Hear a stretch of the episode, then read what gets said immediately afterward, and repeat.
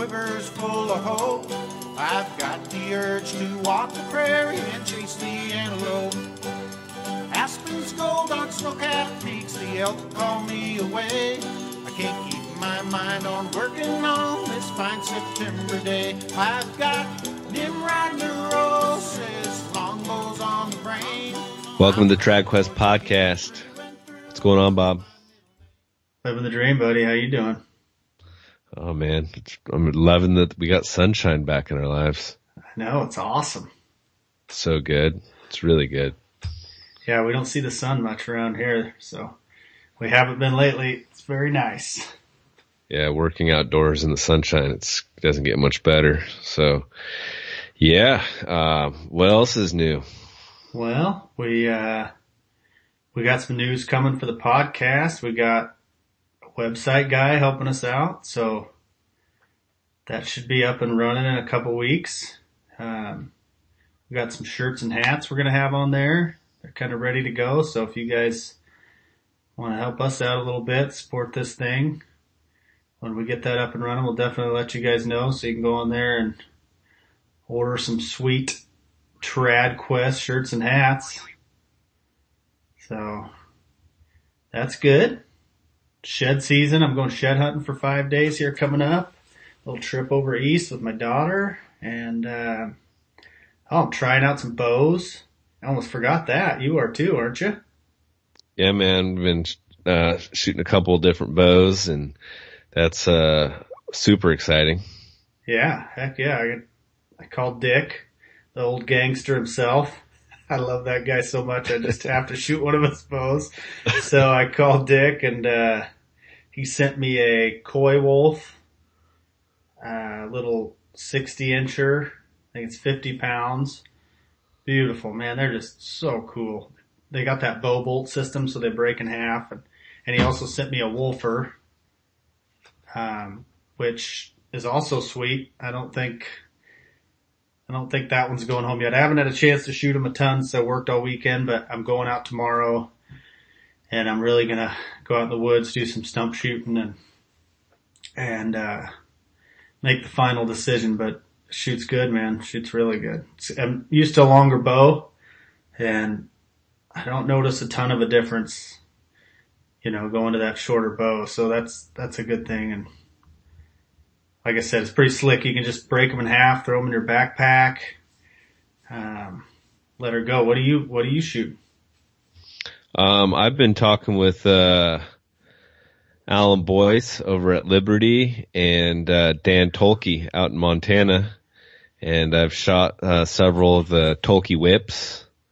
And I think those are, I mean, pretty hard to beat. That's a super quiet shooting bow and he offers it in the two piece configuration, which is uh, really slick, like the bull bolt, which I guess is the same thing that uh, Dick's doing. And um, just having a hard time deciding exactly which uh, model I'm going to go with, but I'm having fun trying different bows. And uh, Alan's actually putting a gluing up a bow for me right now that is going to be um, his new Chief.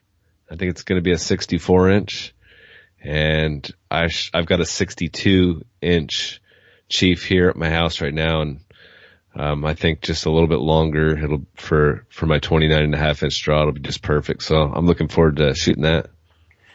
Yeah, that's it's good stuff, man. I haven't. I usually don't even mess around and shoot a different bow. I know I know everybody on the podcast probably knows that, but it's been about 10 years. It's uh it's time and I've been eyeing those Wolfers since Dick started making them a couple, three years ago. So I gave him a call and of course he sent me a couple and, and that was, that was a mistake probably. I know. After talking to Dan cost Toelke, me a lot of money. yeah, after talking to Dan Toelke, I uh, experienced the same thing, and um, I can tell you that I'm definitely going to be shooting a uh, bow from Alan Boyce and one from Dan Toelke. Um, excited to try them both. I just don't know um, exactly which which one I'm going to go with at this point. Right on, man. Well, that's awesome. Yeah. Also, just touch on like the t-shirts and hats thing. Yeah, we made up a couple uh, different shirts and hats. And yeah, we could definitely use, you know, the support of the podcast. I mean, Bob, we just love uh, doing the show once a week to promote traditional bow hunting.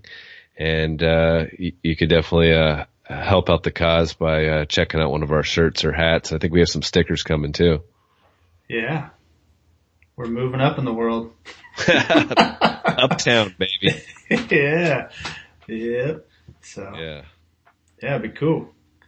And uh, we also have an absolute stud guest on here tonight. Scott Colzer. Yeah. He From is uh, Montana? from the from the Big Sky State, Montana. Yes. and he is uh he's an animal. He started he was hunting back in the day with Paul Schafer and and uh, as most of you guys know listen to this, he was Paul's kind of my hero when I was a kid growing up, so it's cool to hear a bunch of those stories and and uh yeah, he goes up to BC every year. He's killed a few grizzly bears and moose and elk and all kinds of stuff.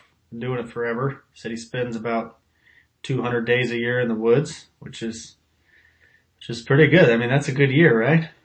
Yeah, that guy's like he goes and gets after it. I, I've talked to him on the phone several times, and every time he's out behind his behind his hounds on the last day of cougar season, or he's uh, chasing uh, uh, shedhorns across the hillside here in the spring. I mean, he's always out there getting after it, and he's got a lot of passion. So yeah, Scott Colzer. Yeah. Awesome dude. Talked to his kid today too. We had to talk to Brian to get us to send, send us some pictures because Scott doesn't email. So super cool talking to him. We got him lined up to come on here pretty soon or whenever we can fit it in our schedule to talk some mule deer. We talk a little bit about that on here. So yeah, you guys will like this one. Just kind of low key, hang out, talking about hunting. So enjoy. Mr. Scott Colzer. This is him. Well, welcome to the Trad Quest podcast. Yes, sir. Uh, we're uh, we're excited to got we got you in a good spot. Yep. I got it home, got my stuff done this morning, so I'm just sitting in the easy chair, ready to visit for a while. Awesome. You guys pick up any sheds yesterday? We picked up, uh, Susie found a couple old elk spikes, and then she found a nice three point mule deer, and I found a four point mule deer, and that was it. But we got a good two and a half hours of walking in the mountains in and listening and watching blue grouse, so it was a wonderful day to be alive. That's awesome. Uh, we got my uh, co-host on here, Bob Borland, uh, Scott Colzer. Hi, Bob.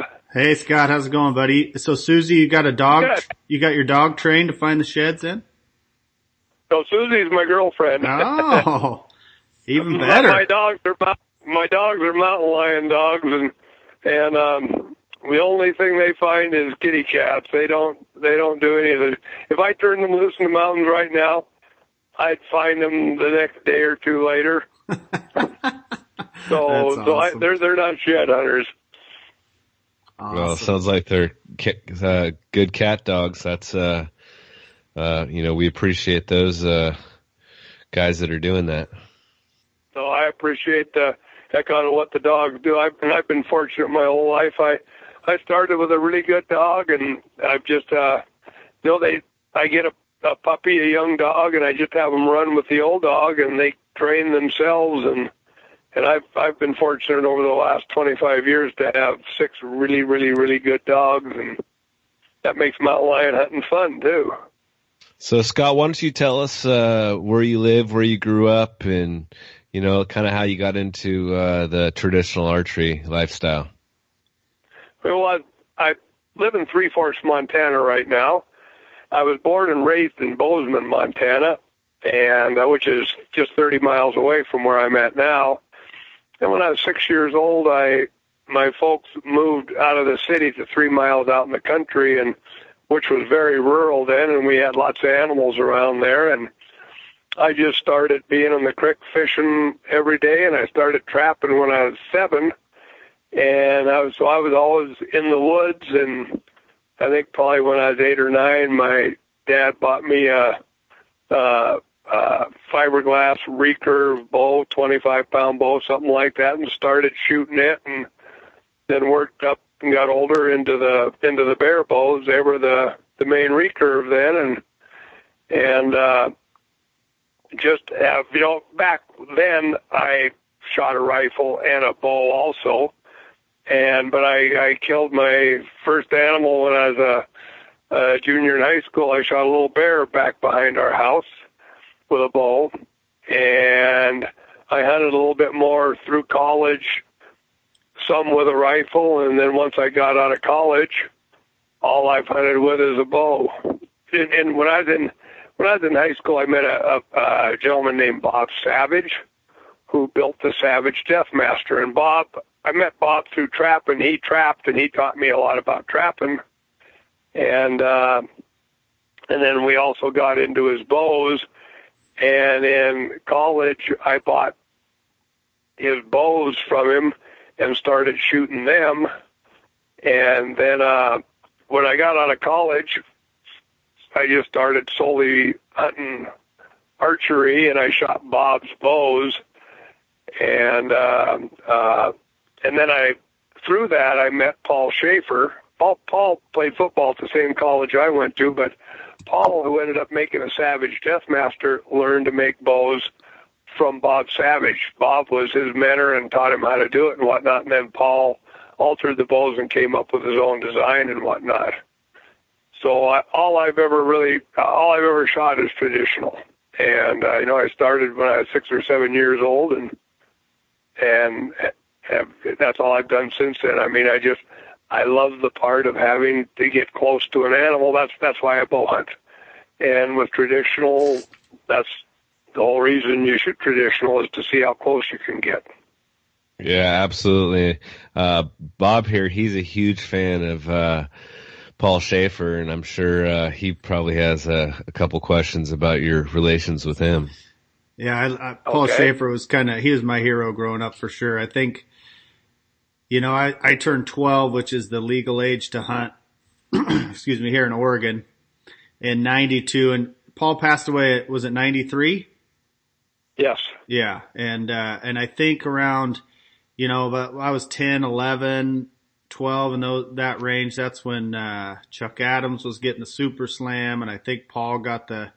He was the first one to get the Sheep Slam, and he did it with his recurve. And I was just, I always kind of idolized him. I grew up wrestling. You know, I, I never played football because it was kind of during hunt season, but just sounded like a extraordinary guy, and uh, kind of cool to talk to somebody that actually knew him. So.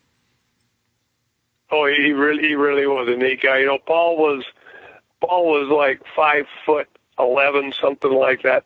Know, just you know, but stronger than strong. One of my favorite stories that I tell a lot of people is one time we were up bear hunting. You know, Paul and I became very good friends. We hunted together a bunch and stuff like that.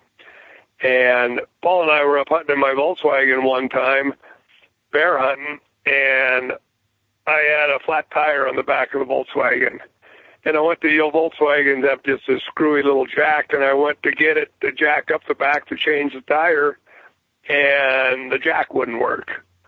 And Paul just went, no problem. And he went back there. You know, the motor of a Volkswagen is in the back. and he just grabbed hold of the bumper and picked the whole ass end up off the ground. And then with a lug wrench, I just sat there and quickly got the the nuts off and the tire off and the new tire back on and away we went. You know, how many guys do you know that pick up the back half of a car? Yeah, that's awesome. That is awesome. And uh, and then Paul, you know, we we became friends and we hunted together. We went up and hunted Gary Moore's in British Columbia together. That was my first uh, trip to Canada. My brother and I went up, and Paul went with us. And Paul shot a goat when he was in there, and he had just got done with a hunt at Don Peck's where Paul Paul shot a, a 340, 350 bull elk, and he shot a really nice grizzly. That unfortunately his guide, when the bear went the one away, shot it in the foot with a 30-30, so it it could never be entered and recognized that way. But it was a 23 plus inch grizzly. And uh, then we hunted uh, Peck's that year, and Paul and I hunted together the whole time and you know for ten days, and then Paul and I became closer, hunting in the the states a little bit, and then Paul actually bought an area or was buying an area in the Yukon. Paul's Paul was a wheat farmer. His family was wheat did wheat farms and uh, up near Great Falls, and Paul sold his his ranch to buy a hunting area up in Canada, up in the Yukon. And when he was up there the first year when things were in progress, my wife and I were actually going to move up to there, and we were going to run the operation for Paul. And uh, he was going to own the area, and I was going to be kind of the head guy running things and whatnot.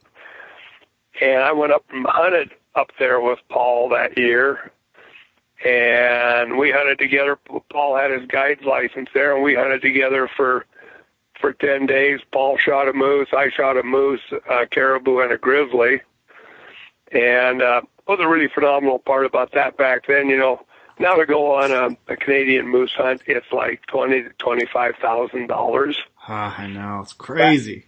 Back, back then, I shot a moose, caribou, and a grizzly for twenty five hundred dollars. Oh my gosh!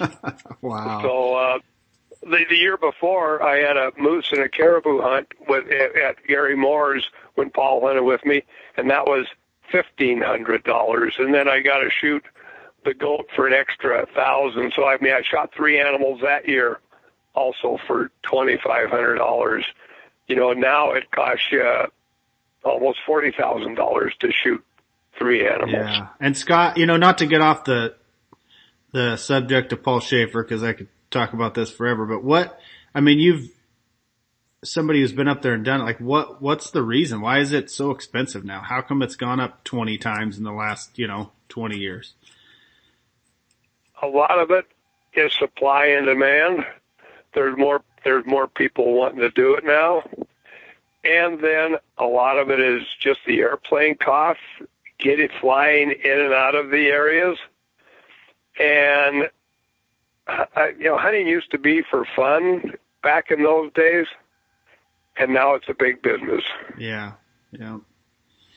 And it's, you know, like I said, the supply and demand. I mean, the, the moose, the moose populations in the Yukon and in Canada are in trouble because they're the grizzlies and the wolves, but mostly uh, to me it's a lot of the grizzlies.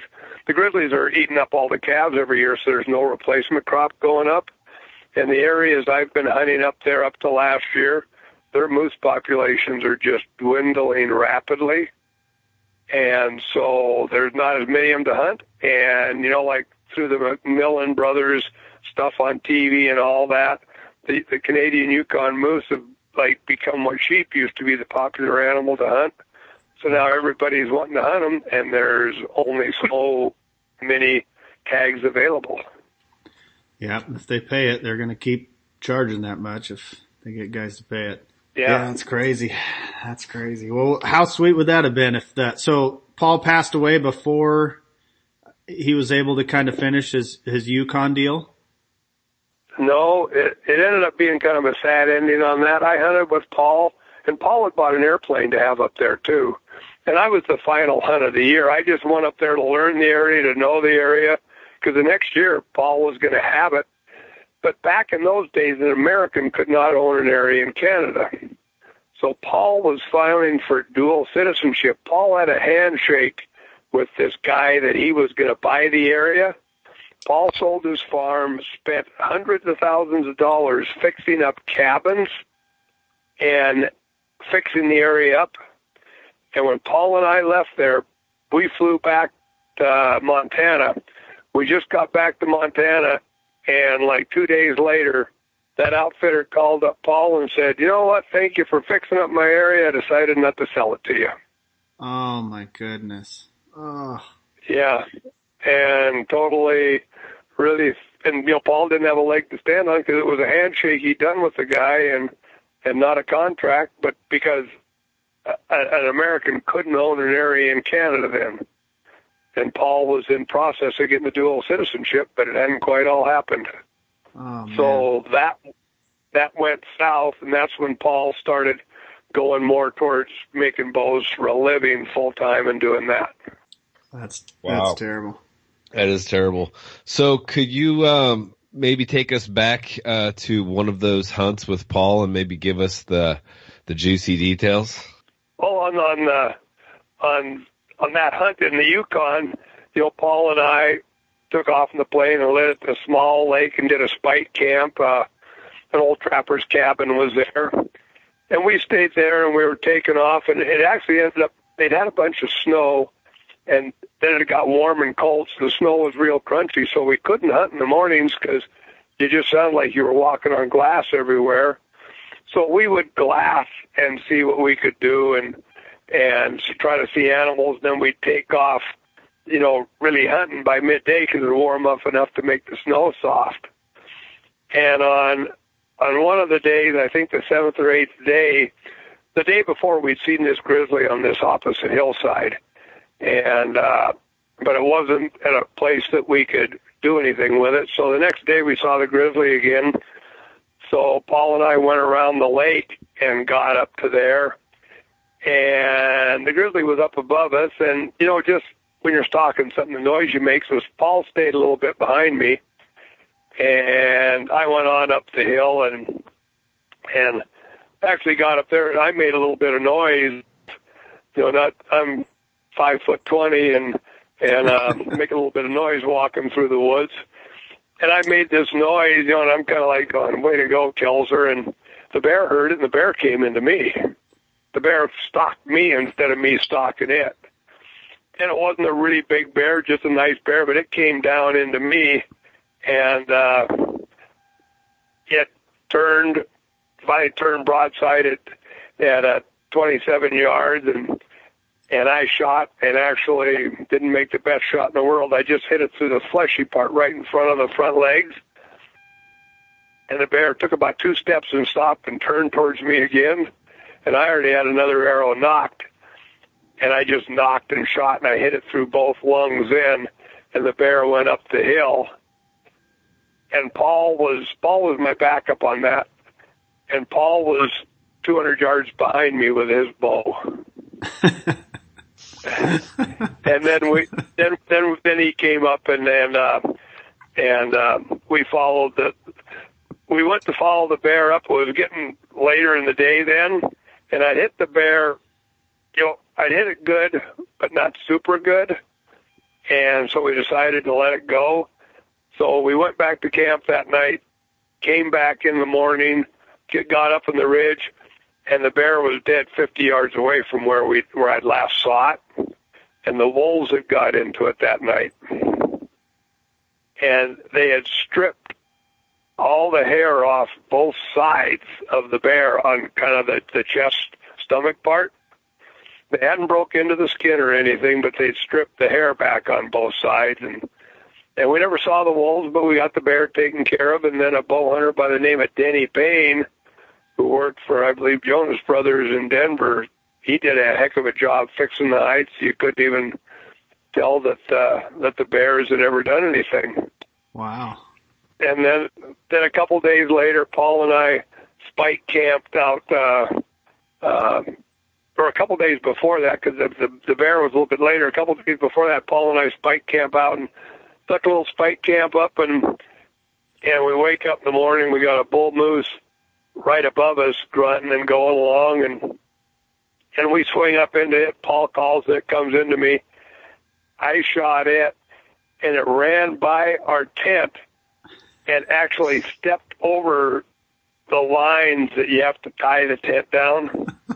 stepped over the lines and went over kind of went over the edge of our tent and got just below our tent but but that made it pretty sweet. I mean, you don't very often get to have an animal expire right by your tent. The packing job was pretty easy on that one. Oh man, That's perfect. and then and then that that evening while we're taking care of the moose and whatnot, another moose comes down along the lake, and Paul swung down into it, and uh, he he got up and in on it and shot it, and it was a it was a uh, I think it was a 62 or 63 inch wide bull that uh, you know like scored in the in the 190s. Just a really really beautiful moose. So just right by this little lake we were camped at. We were able to to put two really nice and these, and this these are the uh, the Alaska Yukon since we're in the Yukon. Uh, they were we could get two moose down like that, which made packing out pretty easy and everything like that. Yeah, I guess if there's any animal you you want uh, to uh, expire near your tent, it'd be the moose. But you know, it, it, I, Doug Borland is a good friend of mine, and I was just talking with Doug. Doug did a float last year, and they found a moose of world record type quality, about two and a half miles away from the river, and that Wow. moose is still alive. I mean, you just got to sit and go. I mean, you know, they're seventeen, eighteen hundred pounds. They're a big critter, and uh, you start getting that boggy, swampy, terrible country, and you have to stick that on your back and pack that out. You know, when we were 20 years old, that was kind of doable. But now that we're in our later 60s and all that, we're not that mad at the moose anymore. yeah, you got to be And, you realistic. know, and- exactly. And you know, one of the moose I killed in British Columbia, right after I killed it, I put a tape on it just to see how big it was. And from, now I'm six foot eight, but Jeez. from the, the, the, the, the hoof of this moose to the top of its back, it was seven one. wow. I mean, when you start to think, and then you know their head sticks up above that, so they're you know they're an eight and a half, nine foot tall animal when they're walking into you. Uh, That's a that's a big that's a big critter, Oh but it's also goodness. a big target and it's easier to hit. Is the way I look yeah, it's a bow hunter's dream. It sounds like. No, they are. And you know, of all my hunting in British Columbia, I consider them more dangerous. uh, The most dangerous animal you could hunt, in essence. I consider them more more dangerous than the bears because they're not afraid of anything. They, you know, they. I mean, they have an enemy in bears or wolves, but that's about their only enemy, and they're not afraid of anything. And you get down in there, especially in the rut, when they're when they're going, and um, they're very formidable, and they don't just always turn around and run. So I, I have, I have, in essence, more respect for them than I do for bears. Yeah, it sounds awesome. We had Brian Burkhardt on a couple weeks ago, and he was talking about getting charged by a couple of them and stuff. Yeah, they sound like no joke for sure. Yeah, yeah, no, they're just. I mean, years ago when I was in high school, I had a moose tag in in just outside of Bozeman, Montana, and I was looking for a really big moose, and I got into this young bull, and I just I thought this would be a fun animal to blunt, I got in on him, and I blunted him, and here he came, and I drop my ball and I scurry up this tree, and he comes around to the base of the tree and is raking and stomping on stuff, and all of a sudden I'm thinking, God, that was kind of a terrible place to leave my bow. He's down there wanting to do a tap dance on it. So I'm I'm up this tree breaking off limbs, and I start throwing them at him, and I start throwing him a little bit farther away, and he'd sit there and thrash him and and beat up the ground, but I was getting him a ways away, and uh, finally, you know, I quit throwing stuff down there, and he got bored and he wandered off. And in my infinite wisdom, I get out of the tree, and instead of just heading somewhere else, I go, I think I'll swing, sneak in on him again and do that again.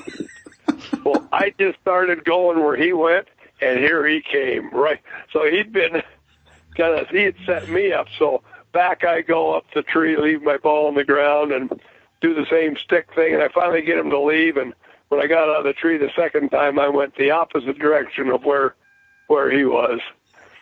That's awesome. That is so awesome. Uh, that's great.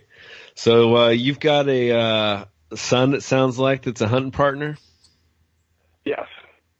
Yes, my my uh, son is.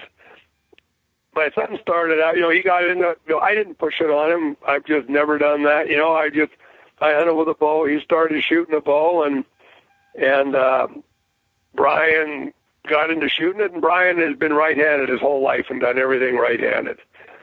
And he's shooting the bow and shooting it right-handed. And you know, if he was ten feet away, he'd be pretty lucky to hit the house and he just wanted, but you know, I've dealt with other people and kids that you know it doesn't come natural and easy to everybody.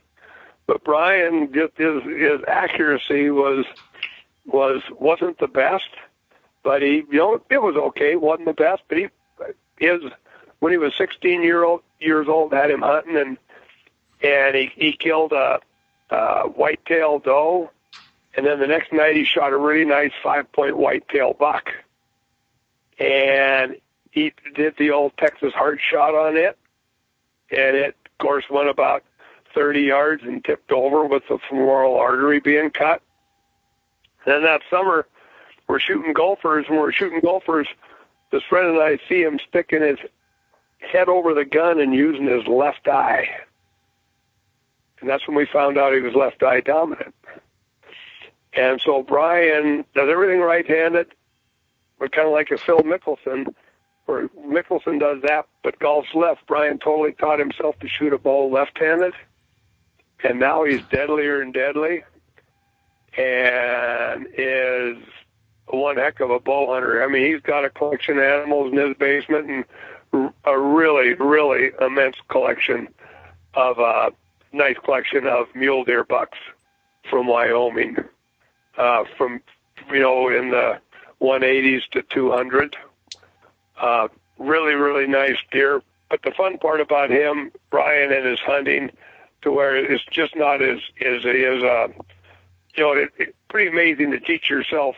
I mean, if you're right-handed, could you do much left-handed? The answer is no. If we had to just pick up a ball and do anything, but Brian has turned into an unreal hunter. And one of the years we're down hunting in Wyoming, Brian sees this uh, mule deer buck. It's in its 170s, and he's he's not he's not with me that day. He decided he was hunting a buck that they had nicknamed Pulley. And the reason they nicknamed that buck Pulley, our guide was a bow hunting guide, or the guy that oversaw the area was a bow hunter, but a compound hunter. And he'd seen this buck for several years, and he'd nicknamed it Pulley. He says because that buck is so smart, the only person that's ever going to kill it is somebody shooting a compound at like 60 or 80 or 100 yards. So he nicknamed it Pulley. Well, Brian was hunting Pulley, and Brian sees this 175 buck one day, and he says, that isn't what I want to shoot, but I want to see how close I can get. Brian's hand was 18 inches away from the antler of that deer when the deer finally realized he was there. Wow. I mean, he got within a foot and a half of grabbing hold of one of its antlers. And then the next day, I'm actually down at a friend's house, Mike Barrett's in, in Dayton, Wyoming, talking with him. I'm on my way home. I shot a 170 buck, and Brian calls me up on the cell phone. My cell phone rings, and he goes, "I just pickled Pulley," and he'd crawled within 15 yards of of uh, Pulley, and Pulley was laying with a sagebrush in front of him, and Brian shot to shoot through the sagebrush, but ended up killing the sagebrush. Just stuck his arrow right in this thick sagebrush bush, and Pulley ran off and got bedded again. And Brian crawled to within 14, 15 yards of him again, and was able to totally see his vitals with no interference then. And he shot Pulley, and I think Pulley was 187 Wow. with all kind of cheater stuff and all that. Just a beautiful, beautiful deer. So once again, the fun part of my son is his ability as a hunter as a woodsman, you know, not to see how far away he can shoot the animal, but to see how close he can get to it to get it done. That's so cool. And how how old's Brian now? Brian is 39 years old now.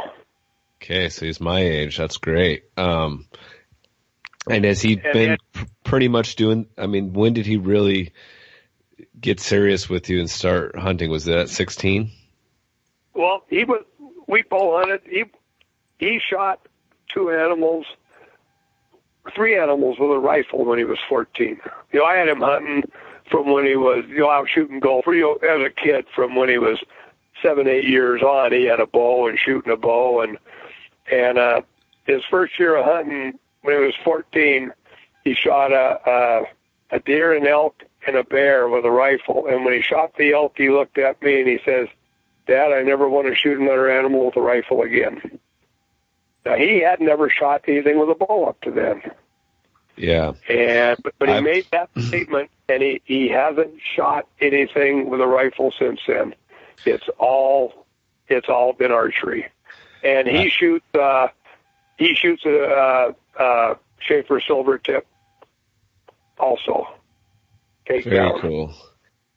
I was just gonna say I have uh, uh, three daughters that uh, I'm raising up, and they all shoot bows, and I'm trying to get them into some gun hunting because they they can't draw enough weight on their longbows and recurves yet, and they just they want to hunt with their bows, uh, and so it's been a, a little bit of going back and forth trying to talk them into getting that experience first with with the gun and work them way their way into the bow hunting, and um, so yeah, I can relate to that. Um, also, my middle child is left-handed and does everything left-handed, and I set her up shooting at, at as a really young toddler, left-handed. And same thing when I put her a, a, a rifle in her, she went to closing her left eye and looking with her right eye and wanting to move the gun stock over to her right shoulder. And so, yeah, I, same thing. She's uh, left-handed, shoots right-handed. Huh. I have I haven't heard of heard of that, but but I, you know they've got to shoot their dominant eye. Yeah. And, and you know, with her being young, know, Brian was young. You know, and when Brian switched over from right-handed to left-handed, I came home. I was I was working a lot, and I was working out of town that summer. I came home, and Brian was totally shooting a ball left-handed. So it wasn't ever me bugging him. You need to do this. He wanted to be able to shoot a ball. Yeah. I mean, he yeah, and, and yeah. shoot it accurately. So, and you know, he does still doesn't do anything left-handed, but he shoots. He can shoot a ball right-handed and left-handed, but left-handed better. But to start your daughter off now at an early age would, you know, they just can acclimate it to it so much easier. Would be Yeah. the time to do it. Yeah, I start all three of mine young, but with Aubrey, she, I thought I, s- I made the assumption as a left-handed person that she'd be a left-handed shooter, and she was always picking up the bow with the right hand and doing like, I'm like, what are you doing? You got this wrong, and I, I tried to force her to be a left-handed shooter for a solid year till I realized, and it made all the difference in the world um, having her make the switch. So I think people definitely have to you have to kind of te- test their eye dominance more than what hand they use. Exactly, and that you know not so easy with just the finger trick, but we take it what we take it for granted. You know, what with me, I took it for granted. My son was right-handed that he was shooting a right-handed, kind of like you did with your daughter. Yeah. I had then I have another left-handed daughter that does shoot left-handed, Okay, and then one that's Yeah. right right right-handed. So yeah, I got a little bit of everything. well you'll have a nice collection of bows, not too many hand-me-downs. Everybody, everybody's got to have their own bow. Yeah, that's kind of how how it is. Yeah. Yep. So, Yeah, So, so- speaking of bows, let's uh, what what do you guys uh, what do you shoot, Scott? I mean, it sounds like you're shooting a silver tip. Maybe we can go over while we're on that your setup and what you shot over the years, and if that's changed all the way. You know, bows, arrows, broadheads. Well, broad broadhead, it's never changed. I started shooting Zwickey, Eskimo black diamonds, you know, 45 years ago, and I've never had a problem with one. And oh, what do they call them? The ones that hit on impact now, the new the new broadheads.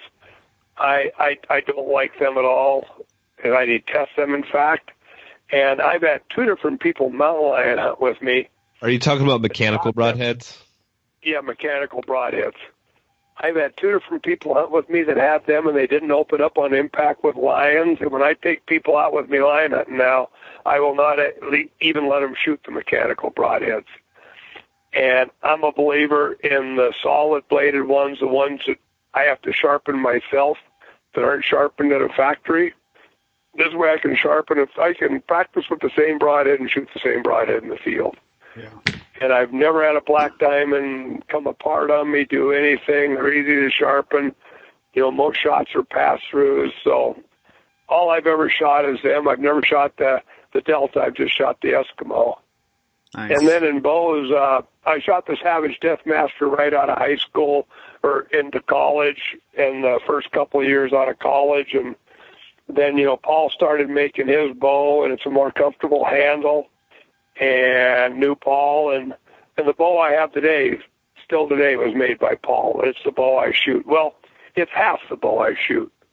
Uh, Paul, you know, I did masonry work forever, so I was in pretty good physical condition, and for thirty some years, I shot a, I I I shot the seventy two pound Deathmaster, and uh, Paul's takedown, and I could always draw it and just just absolutely loved the bow.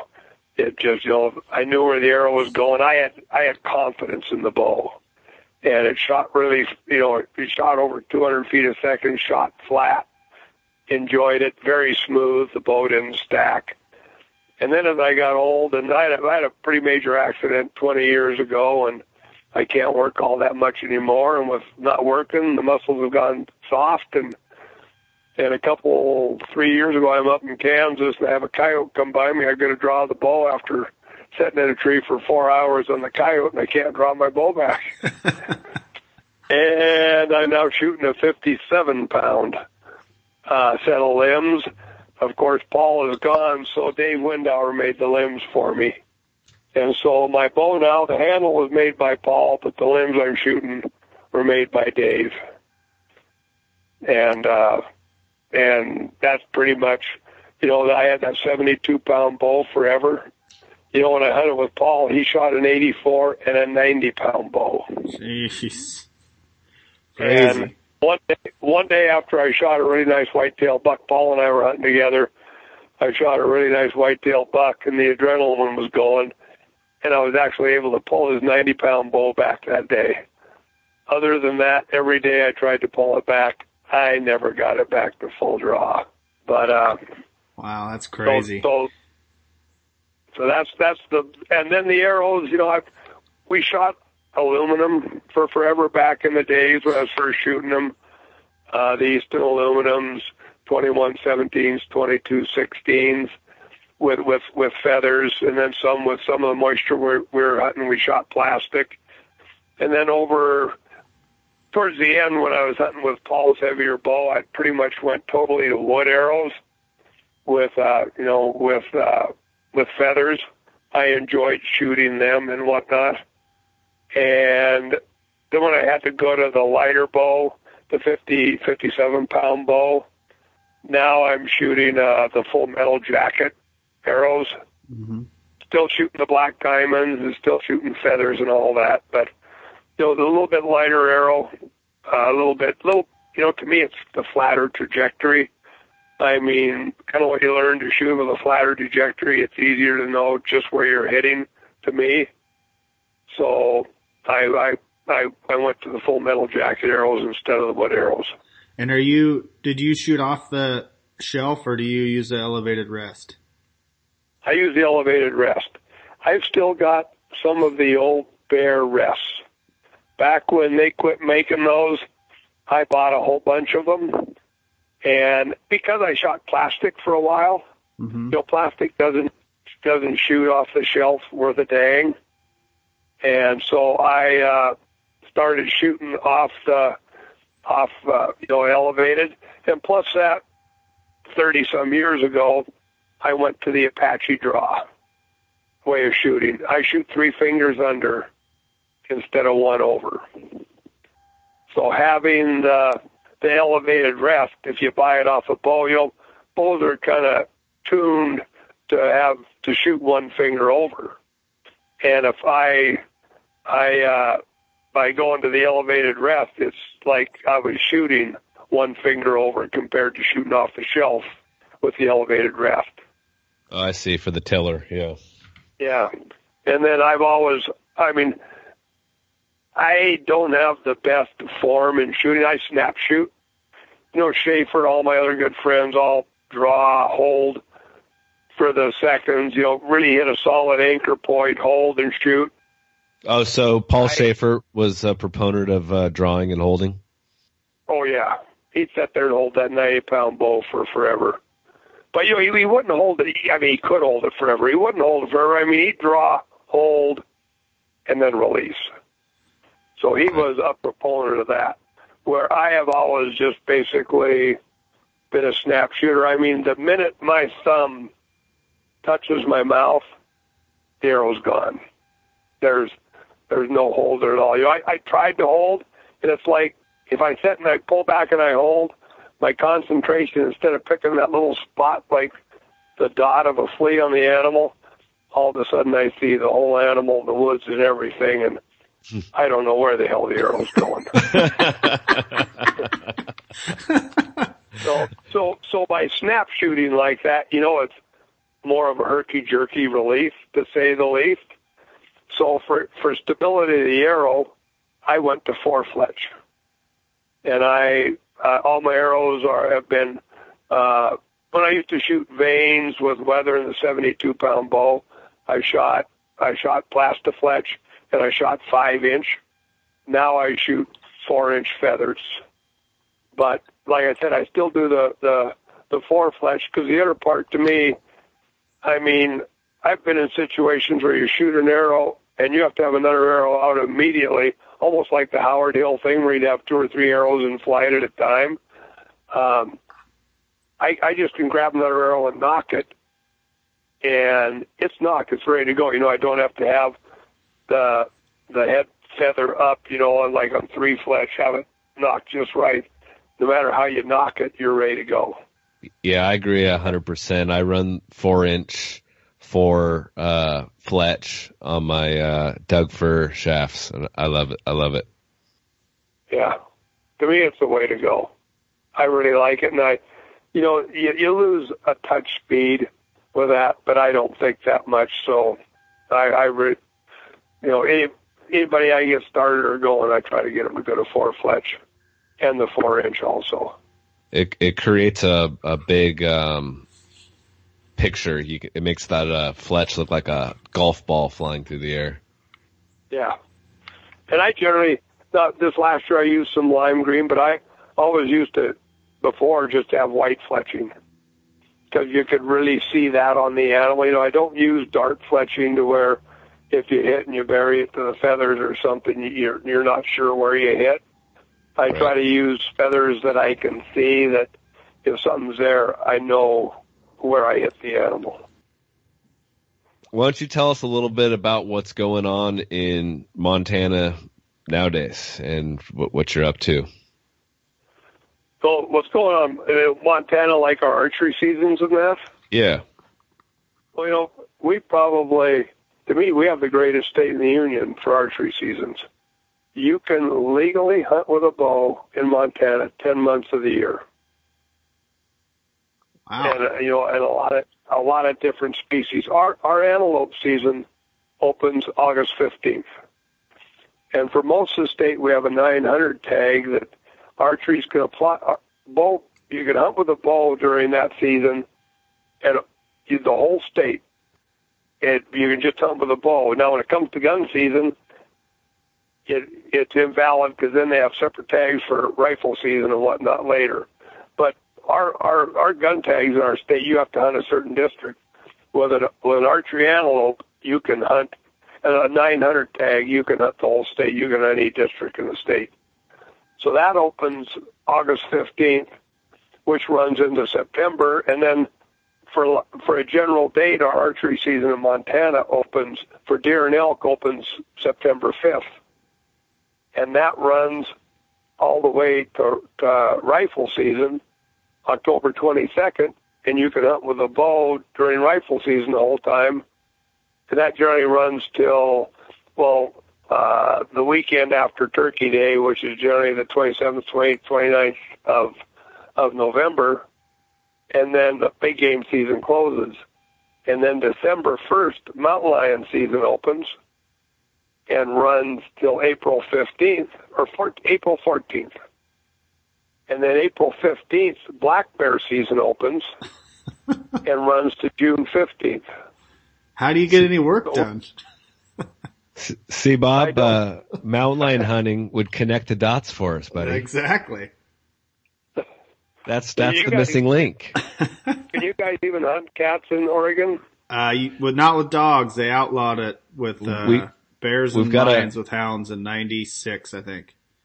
Yeah, so we got a year-round season on them, but you can't run dogs. You know, you know, a lot of, I, I run dogs, and I have a ton of fun doing it. And it's my favorite time of the year to be out in the mountains because the Orange Army is gone. I have the mountains to myself. But this friend of mine that I referred you to the other day, Mike Barrett from Dayton, Wyoming, he walked two mountain lions down Oh, and awesome. shot shot shot him with his recurve. Nice. Yeah, Now, he, he he has pictures of probably twenty or thirty different caps that he's got into. He's seen. He's called them into him. Well, he did two seminars for the Montana Bowlers Association, and talking about it. And we have this family, the Camps family in Montana, that is just an unreal batch of hunters. The dad has shot tremendous elk. The kids are shooting tremendous elk now and everything else and now the grandson is is doing it and the daughters in fact two years ago the daughter the like 12 or 14 year old daughter was the bow hunter of the year for montana bow hunters. Because her first year hunting she went out and shot a six point bull a nice white tail buck a couple of deer. She had to do all kinds of of uh exercises to get to be strong enough to shoot a bow that year but she still did it. But the dad, uh, Steve Camps, he listened to Barrett's seminar and went, you know, I'm going to give mountain lion a try, trying to walk him down. And the next three years, he took a cat each year with walking it down and shooting it with his bow without dogs. Oh man, that's awesome. Yeah, we had we had Gary Renfro on a while back, and he's he got one doing that.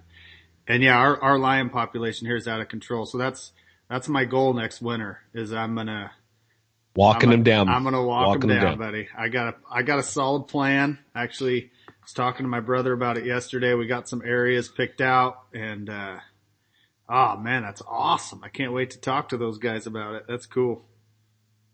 Well, the, the best way to do it, how I, how I mountain lion hunt, I go to the same drainages every day and check for tracks. You don't go here one day and there one day. You go to the same drainage, and also if you have a track, you know it's less than 24 hours old. And then you learn to know if it's smoking fresh or if it's medium fresh or if it if you think it's you know 12 to 20 hours old or something like that and just go to the same places. And then when you get a fresh track, just get on it and start following it. And, uh, you know, you can get up there. If you get to a canyon edge and all of a sudden you got a canyon below you or, or an area below you, you might try predator calling them because they do predator call in. You know, they don't come in, you know, coyotes and wolves come in at a dead ass run. Cats come in more cautiously. So you get just got to be watching and aware, and and definitely not moving a lot. But uh, but you can just, I mean, cats really aren't afraid of us. So I've had I've had several instances of cats that when the human got close, they climbed up the tree, and uh, so you you walk up on them and they spook. You know that's their protection is to go up a tree. And so they just climb a tree and, you know, you've Yeah. done what you need to do. Yeah. In fact, Mike Barrett, Mike, Mike Barrett on his first cat, he was following a set of cat tracks and it went under this big pine tree. So he scrunches down to walk under the branches. And all of a sudden there's his tail hanging in front of him. Oh, The cat, the cat had just climbed up one of the limbs right then and he had to back up to be able to shoot it. oh, shoot. Oh man, that's awesome. I'm all fired up now. Actually, we have some fresh snow. That's what I should be doing right now. I might just take off and do it. Connect, connect, connecting the dots. Oh, uh, man. Bob. Yeah. This is this is good stuff for sure. Well, we're we're definitely Yeah, gonna hunting- have to hunting. get we're gonna try to get Mike on here. I know we've been trying to call him, so oh, that'd be sweet. No, he's he's uh he's uh it's like like I mentioned the other day. He, to me, he's the the best traditional, not traditional any. He's the best bow hunter I know. So, I mean, he has he has four mule deer over 400 inches, and those are the first four. You mean 200 uh, inches? 200 inches plus. He, yeah. he had seen he had seen five 200 inch mule deer in his life, and he had shot four of them with a recurve, and he he just does it. He, I mean, it's all spot and stock, sneaking in, just you know, things aren't right, you back out, then you move in or do whatever. But Mike has 25, 30 ant white, or I mean mule deer in the in the book. He's never shot a land carp, which he refers to as whitetails. But he's got he's got he's got uh 20, 25 elk from 375 down in the book. 15 antelope. You know, he's killed all sheep. He's killed the mountain lions other things like that. But he's just and he he, he takes a ton of pictures. Really good photographer. A lot of times he just gets in the animals and takes pictures and and doesn't shoot them. Two years ago, he's up in the mountains and in the spring out of Wyoming, screwing around looking for arrowheads, carrying his bow with him, and he had a bona fide 20 plus inch bear in front of him. He put his bow down to get the last few yards closer so he could take a really neat picture of it. So he just he's just a guy. He spends more time in the woods than I spend, and I spend about 200 days a year. Wow.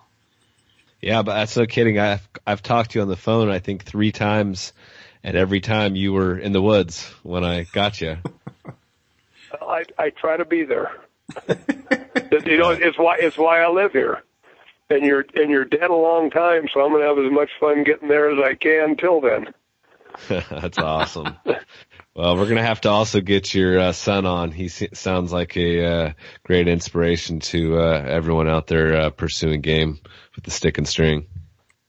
Yeah, well, you know, especially for the younger sect. You know, he's one of the younger hunters that uh, that just really enjoys what he does, loves being in the woods, and and like I said, the part of you know figuring the animal out so that you can get close to it and get the right shot and all this and that and and Brian, you know, Brian has just done that, and he's been been very successful at it, and and and he's also gotten very strong in our Montana Bowhunters Association.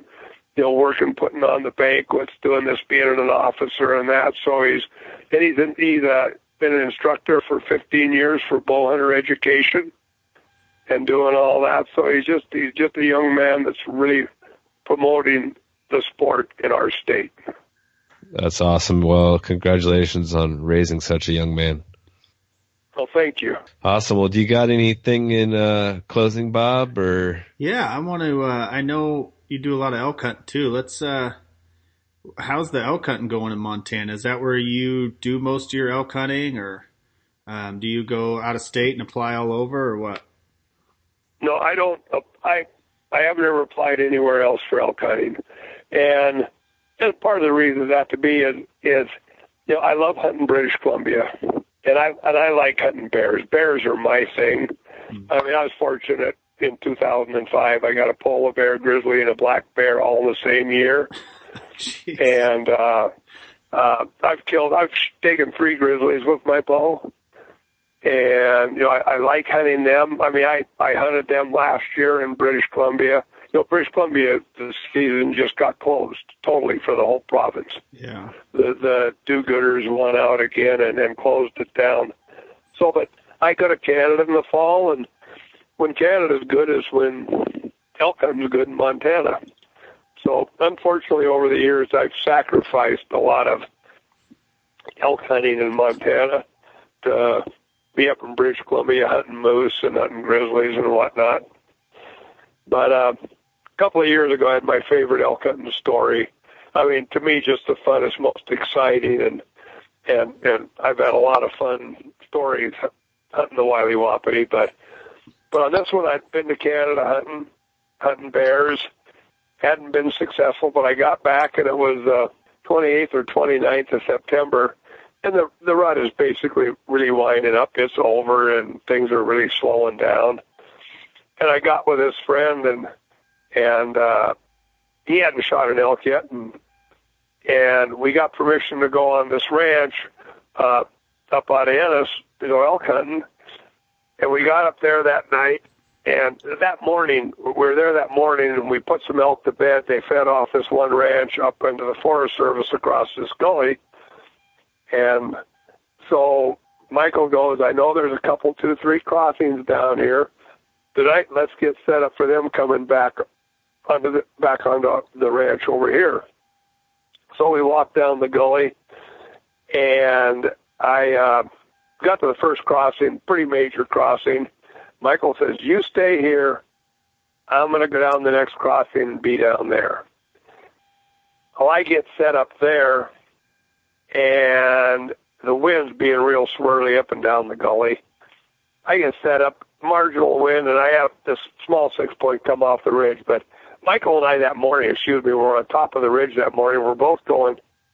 It's about the first of October. Things are over. I want to eat some elk meat for the year. I'll I'll shoot a, a calf if it's got milk on its lips coming in. I want to eat elk this winter and whatnot. We'll shoot anything we can. Both of us are going. We'll shoot anything we can. We get down. I get down there. We get broke up. I have this little six point coming in. I want to try to shoot him. He comes in. He gets about 20 yards, but he's just coming in straight and spooky, and my wind's swirling, and he's drinking out of the creek, and all of a sudden his nose just goes up, and he doesn't like it. Now he just turns and goes straight away, goes up the ridge, never offers a shot, anything like that. Off he goes. And in about a half hour, the wind changes and starts blowing down the gully. So I moved to the other side of the, the trail coming down crossing, and there's no place for me to really hide or anything. So right against this creek, this creek is like a creek 10, 12 feet wide, pretty fast rushing water coming down, a lot of noise. I just lean up against this tree. Now, I, in the woods, I'm a, I don't wear all camo. I have a camo top. I have just green wool bottoms. And then if I get in the animals, I have a head net I put on. But I just get leaned up against this big old fir tree, lean up against it right by the creek, and and uh, am just propped there and waiting. And God, about fifteen, twenty minutes before getting pretty dark, here comes a cow, a couple more cows and a calf coming down to this crossing. Then this one cow comes in and gets in the creek two yards from me. She's watering in this creek right there. And I've got this bugling up above me going on, so I'm sitting there watching. Earlier, we're going, we'll shoot a calf with milk on its lips. You know, I got this cow right there. I want to shoot her, but I want to see what's coming. and then a bull comes in and gets down the creek on the other side of the tree, gets below me three yards away. So he's actually downwind, this is a little rat bull, a five point. He gets right there, three yards from me. And now I have some elk coming down into the creek, some cows and that. And then the small six point that I wanted to try to shoot earlier comes down, and I let him walk right by at 20 yards and walk out because I hear a pretty good bull. And then two five points come down and walk right by me and walk out. Now I got about 10 elk standing in the creek 20 yards away where I planned to try to shoot one and and when all this starts, I my my best friend Lee Poole, who used to be the president of the Montana Bowhunters Association, had died a year and a half earlier, and I had got all his archery stuff from his his widow. I had bought all these stuff, and Lee had some wood arrows, and I took one of them with Lee's broadheads, a Zwickey black diamond on it, and I sharpened that up and I wanted to shoot a grizzly. I had put that arrow in my quiver, and for two years going up to BC, had carried it hoping to shoot a grizzly, and just hadn't had the opportunity. When all these elk started coming in, I took the other arrow off my quiver and I stuck Leroy's arrow on my on the string. And when I had the 20 elk in the creek in front of me, all of a sudden the bull comes in. Now I told you I had a cow two yards away from me. This bull comes down to the creek and walks between me and that cow. I'm sitting there with an arrow on the string, and I had to pull my bow back to keep the elk from hitting the arrow, the, the end of the arrow. I could have reached out and touched that bull. And it's just a four point, and it walks right by me and walks up the hill, and I let it walk. And then the better bull that I was seeing running around, I can see him now, and he's not a monster, just a nice bull, but he's terrorizing things. Then I have another little six point come in and walk right by me where all the cows are in the creek. And then all of a sudden, this better bull gets down in the creek, and all of a sudden, he's there with 20 cows. And I don't have a shot at him because it's just a mass of elk. And then all of a sudden, two cows step aside just like you swung open a set of doors. They step aside, and I can see the bull's chest and everything. And I just, I don't even remember shooting. I just instinctively shoot, boom, and I just pinned him. And he runs up the hill to go away, and I'd taken him right through the top of the heart and the lungs. And then he came tumbling down the hill and, and died within 15 yards of me. But he was uh, the the first true seven seven by seven I've ever shot, and like I said, not a monster bull, a 305 bull, but uh, I gave the antlers to to Leroy's son, and I told him it was Leroy's last bull. Oh, that's But- awesome. it's the it's the only time in my life I've ever just been in a place and had 30 elk from two to 20 yards away and not know I was there. Oh, that's what it's all about. Oh, that was the most exciting elk hunt I've ever had in my life. And my buddy that was supposed to be down at the creek crossing down below, he'd heard all the elk and he'd went up the hill and there were still another 75 elk coming down towards me. And he was within five yards to 15 yards of six different bulls that he didn't shoot because he had a bull up there that he figured was in the 380s to 390 and he had it at 20 to 45 yards per an hour and never got a shot at it and never got it. But he just kept patiently waiting for a shot, but it just never happened. So Wow.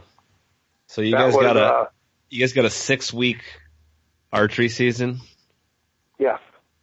It's pretty liberal. Well, in essence, in effort, in an essence, we've got an 11 week because we Right. can bow hunt all the rifle season. Right. Um, So- is so is elk or mule deer? Which is your preferred game? I, if if we had much for mule deer left in the state, it would be mule deer. But our mule deer population is in so much trouble. We we we don't have a tenth of the mule deer we used to have, or we don't have a a twentieth or fiftieth of the mule deer bucks we used to have. Our Fish and Game 20 years ago decided to raise predators instead of ungulates.